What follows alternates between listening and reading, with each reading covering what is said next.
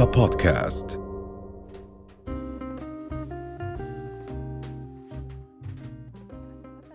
اهم الأشياء اللي خلينا نبدأ أول شيء بالنظام الغذائي ككل. آه، إحنا للأسف في كثير آه، صار في عنا تحويل بالأكل.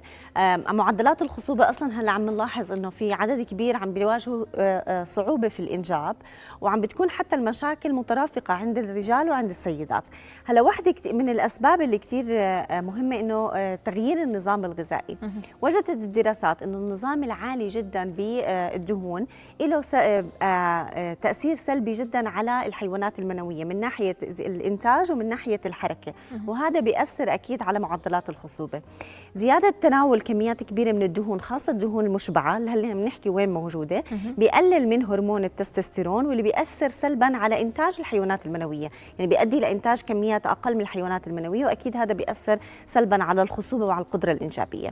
كمان تناول كميات كبيرة من الدهون المشبعة بيرفع كثير مع الوقت ممكن يؤدي لارتفاع الجلوكوز وارتفاع الإنسولين والسكر في الدم وهذا بيأثر على حركة الحيوانات المنوية اللي بيأثر كمان على معدلات الخصوبة. فلما نحكي كمان دهون مشبعة أغلب الدهون المشبعة اللي هي موجودة بالحي... بال...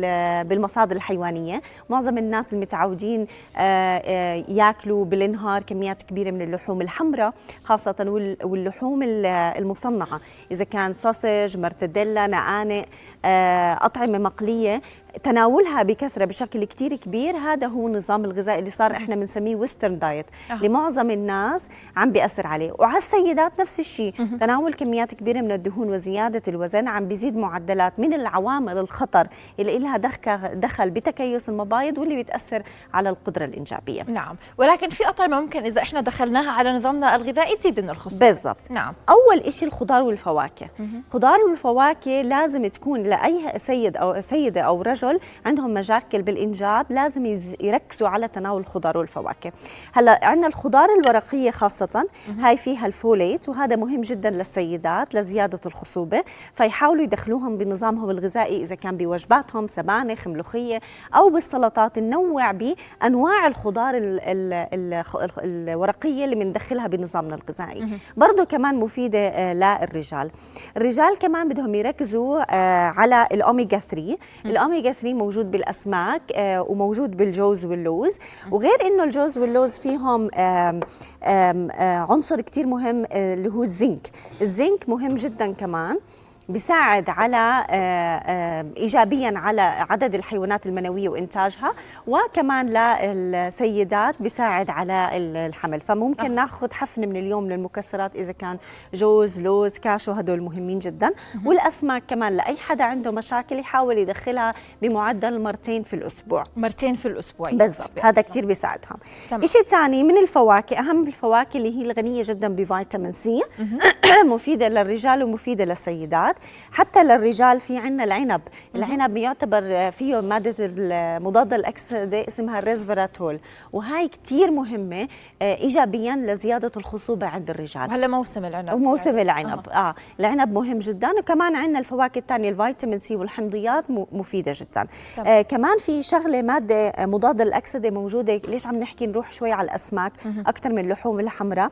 في مادة آه اسمها ال astaxanthin عبارة عن مادة مضاده للاكسده موجودة بالأسماك برضه بتأثر ايجابيا على عدد الحيوانات المنوية. طيب آه، لما نحكي ربى عن أسماك آه. هل في أنواع أسماك معينة يفترض أنه ناكلها ونبتعد عن أسماك ثانية كل أنواع الأسماك خاصة ال- الأسماك اللي لونها على أحمر عندنا السردين التونة السالمون. هدول عاليين جدا بالاوميجا 3 اللي هم مهمين لمساله الخصوبة بشكل كتير كبير. تمام؟ آه، في عندنا كمان البقوليات زي مثلا عندنا العدس وجد إنه كتير مفيد غير إنه فيه زنك وفيه آه، آه، آه، مواد آه، آه، مفيدة جدا برضه مفيدة للرجال والسيدات.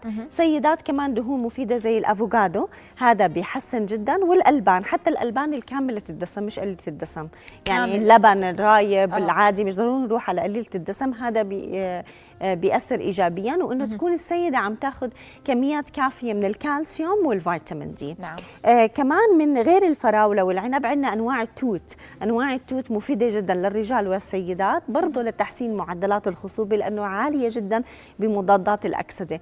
هي الفكرة بالنظام الغذائي إذا كان عالي جدا بمضادات الأكسدة قليل بالدهون المشبعة وعالي بالدهون الغير مشبعة. الموجودة بالمكسرات زيت الزيتون والأفوكادو. هذا بيأثر على معدلات الخصوبة إيجابيا إذا كان عند الرجال وعند السيدات نعم. يمكن تعرفي آه، ربا بموضوع العقم. دائما بنشوف إذا كان في تأخر بالحمل بصير في نصائح من الأهل من. الأجداد الجدات إلى آخره.